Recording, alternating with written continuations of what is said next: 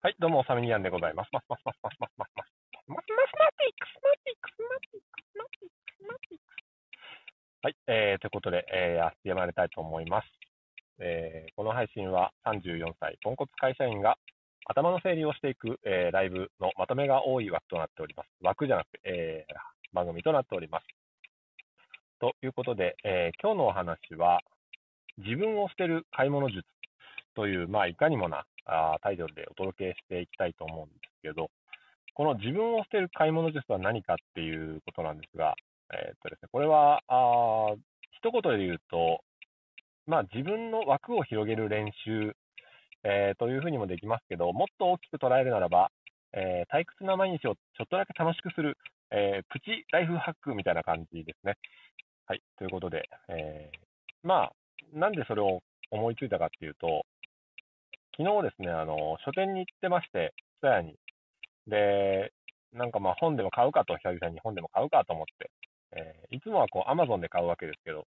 たまにはあの、ツタヤさんに行って、直接本を選ぶのもいいかな、なんて思いましてね。で、まあ本を選ぶわけですけどね、大体あの、何ですか、ああれですよ、ビジネス書コーナーに行って、えー、1分でわかる心理学とか、あの70の認知バイアス70世みたいな話とか、えー、聞きかじったことのあるサピエンス全史とか、あと健康コーナーで、えー、猫背の直し方とか、あ腸を整えればすっきりするみたいな本とか、えー、そういったのを主に眺めるわけで、で、なんかいい本ないかなと。うん。傾聴の本、まあ話を、人の話を聞くときの本とか、何かいい本ないかなと。仕事がはかどる本とか、何かいい本ないかなと。何か自分のために、何か成長のために、えー、勉強のために、教養のために、選べないと。もう私は選べなくなってしまいました。ま、選択肢が多いっていうのもあるんですけども、それよりも昨日思ったのは、なんだこれと。うん。何ですか、この、もう何かのためにも、目的がなければ本は読んではいけないのか、みたいな。え、がんじがらめになった感じにすごく嫌気がさしまして、よしと、もういいやと思って、えー、車で子供も待ってるし、もう今日はあの必要な本は買わないって決めて、えー、逆に、あの、この蔦屋さんの書店の本コーナーの中で、最も自分が今興味がない本を買おうって思ったんですよね。うん。で、まあまあまあ、あのいろいろ見ていくわけですけども、なんでしょうね。そうしてると、なんか意外に興味のない本ってもう選ぶの難しいなと思って、車とかバイク、ファッション、音楽、それなりにまあ興味があるわけですけど、あえて買わないもんですからね。うん。で、あのー、最終的にいろいろ見ていて、えー、選び取ったのが、あのー、トイプードルと暮らそうみたいな 本だったんですよね。トイプードルと暮らそうっていう感じの本で、うん。トイプードルグ、トイプー暮らしかなんかな？始めようトイプー暮らしみたいな本だったんですけど、まあその本をね、買って帰ってこう読んでみたわけですよ。興味なと思って。うん。僕はあの、犬も飼っておりませんし、えー、犬飼ってない、なおかつ、犬飼おうとも思ってない。別に飼いたいともあまり思ってない。うん。そんな中で、えー、始めようトイプー暮らしっていう本を、なんで買ったのかっていうと、とにかく自分の興味がない本を読んでみようと思ったからですよね。で、まあまあ読み終わってみて、終わってないんですけども、まあ、読んでいる時の感想なんですがね。まあ、その、人生の中でトイプードルというものを耳、目にする、耳にするっていうのは、まあ街中で散歩してる女性がこうちょっといい、あの、高級マンションの近くで、えー、裏若き女子が一人でお散歩してるとか、あるいは、友達が飼ってる犬がトイプードルだとか、そのぐらいの認識なんですけども、本を読んでいきますと、なんですかね、あの、まず、えっと、顔が可愛いですよね、トイプードル。よいしょ。顔も可愛いし、あの、写真で見るトイプードルってすごくカメラ目線で撮れてるから、めっちゃ可愛いし、なんか毛色もたくさんあるし、黒とか茶色とかいろんな色があるし、で、えー、トイプードルっていうのはスタンダードプードルっていうものに対して一番小さいという意味の、えー、トイっていう、言葉がついてトイプードルらしいんですけども、あの人らはね、あの、抜け毛もあんま多くないんだそうですね。うん。で、なんですか、最初はこ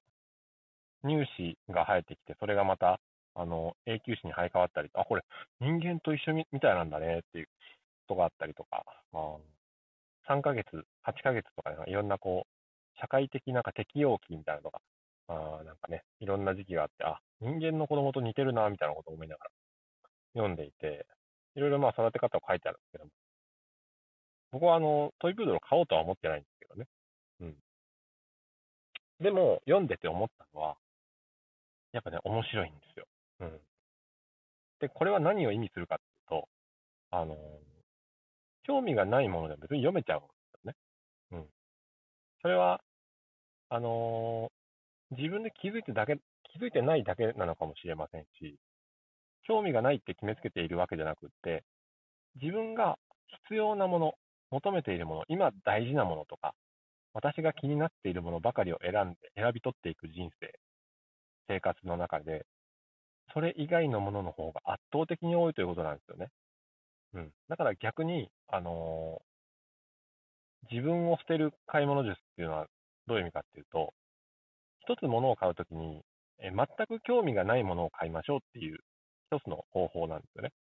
で、全く興味がないものを買うってどういうことかっていうと、例えばトイプードルとか全く興味ないけど買ってみよう本。